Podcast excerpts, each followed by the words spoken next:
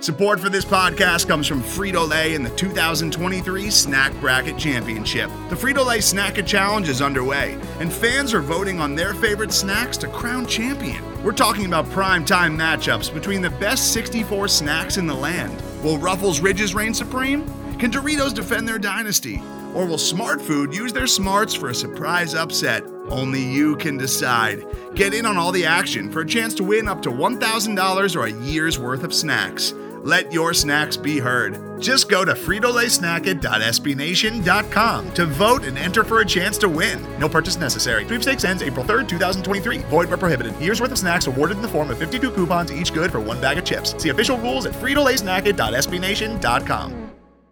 Pleased to be joined now here on the SB Nation NFL show by the one, the only. You know him. He is going to be all over the place this coming week and for the rest, uh, maybe of your lives. Uh, surely as he enters the NFL, it is from Michigan, Aidan Hutchinson. Aidan, thank you so much for taking the time to join us here at the SB Nation NFL show. Yeah, thanks for having me. I want to start, um, hopefully, in a place that you haven't started any of these interviews you've done because you've done what, like five thousand. I feel fair. Just about, just about. Okay. Um, I saw you throughout the first pitch at a Tigers game this past weekend. What day was that? I was trying to to verify. That was it was Saturday. So you, you were you threw out the first pitch for Miggy's three thousand day. They had a double header. He hit the three thousands hit in the in the morning one. I was in the night game though. doesn't count. Doesn't count. Like you or No. doesn't matter. Like I'm saying, it totally counts. You you're forever tied to that as far as I'm concerned. I know. I'm telling my kids that for sure. That is so cool. Um, that is that had to be a cool moment for you, like in a cool like Detroit day, and like obviously a cool Michigan day, like and and again kicking off what's going to be a memorable week for you and your family and your friends and everyone around you. Like, could you kind of just feel the good vibes? Yeah, for sure. You know, I I wasn't I was never really a big baseball fan, but obviously, you know, Miguel Cabrera, the Tigers, like just being in that atmosphere and and seeing uh, I had a lot of support there from everybody walking out for that first pitch. So it was definitely a great environment to be in with my family for sure. How many times have you, um, I would guess every day maybe, had to navigate the, I wouldn't call it awkwardness, but like politicalness of like, yeah, we'll see what happens, you know, whether I'm sticking around here. Like that, that has to have been your life for the last year, maybe, I, I would imagine. Yeah, you know, ever since after the season ended, I'd say about every day, any person you see, it's uh, like Jacksonville, Detroit, like stay home, like you know, all, all of that stuff. But you know, obviously, you got to stay politically correct. So, um, yeah, you know, I'm I'm pretty well versed in that by now. I will say, I know you've talked to different places about like where you, you know, living in different locations. Um, if it isn't obvious, I cover the Dallas Cowboys for SB Nation. Um, and so, you know, my family hates that the Cowboys play every Thanksgiving. Like it ruins my holiday every year. You know what I mean? So, like, you got that to look forward to if things go one way. Have you considered that element to potentially playing in Detroit? No, no, I guess I haven't. No, not not quite. But Every Thanksgiving at noon, man. That's that's the thing. Like Yeah. it's always there at Ford Field.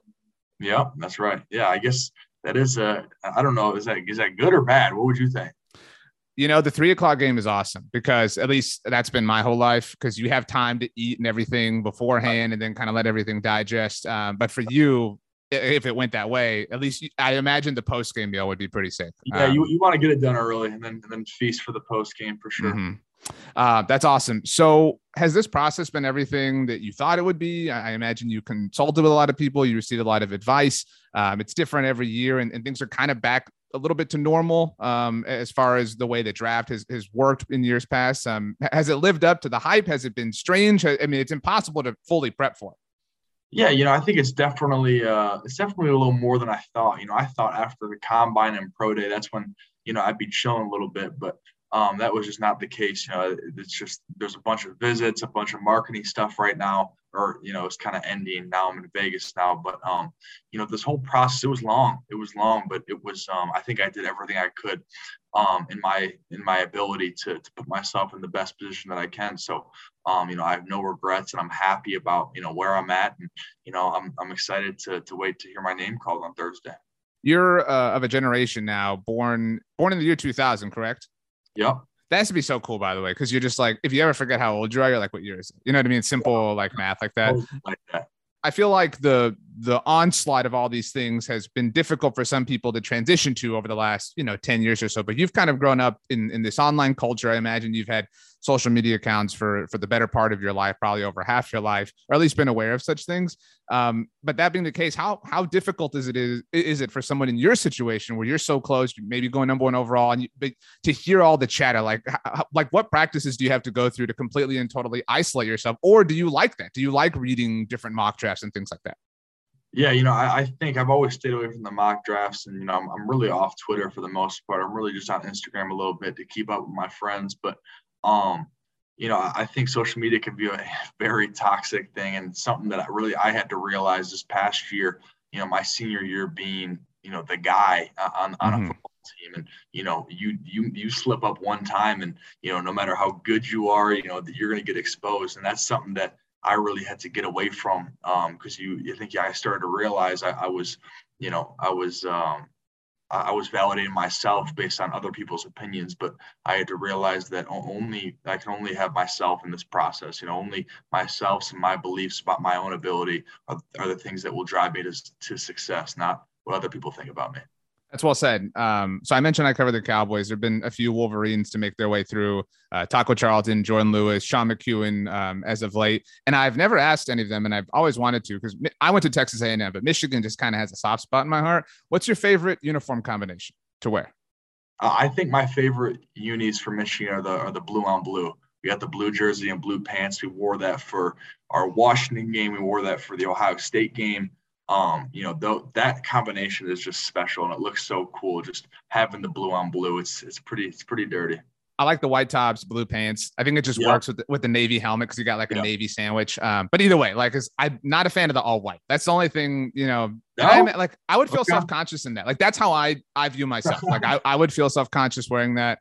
Uh, but I don't have the the physique that obviously you guys do, so uh, it's a little bit different. You mentioned you're in Vegas, so how difficult is it or, or maybe fun is it to just kind of keep yourself tempered and controlled for the next we're talking on tuesday evening um are, like do you have a, a plan? Or you just like i'm just going to watch netflix and just let the chips fall where they may. Uh, i'm just going to do the media stuff and, and just kind of handle it. Like you're, you're trying to have fun and become a professional all at the same time yeah, you know, I got a bunch of media stuff going up till Thursday, so I'm I'm gonna be staying busy for sure. So there's not a there's not gonna be a whole lot of time to you know sit back and and uh, and think about what's going on, which I think is uh, it's it's beneficial for sure.